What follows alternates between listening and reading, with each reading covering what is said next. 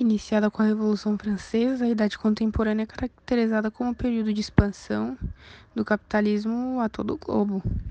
E a Idade Contemporânea representa principalmente o período de consolidação do capitalismo como modo de produção e sua expansão por todo o globo terrestre entre o século XVIII e XXI.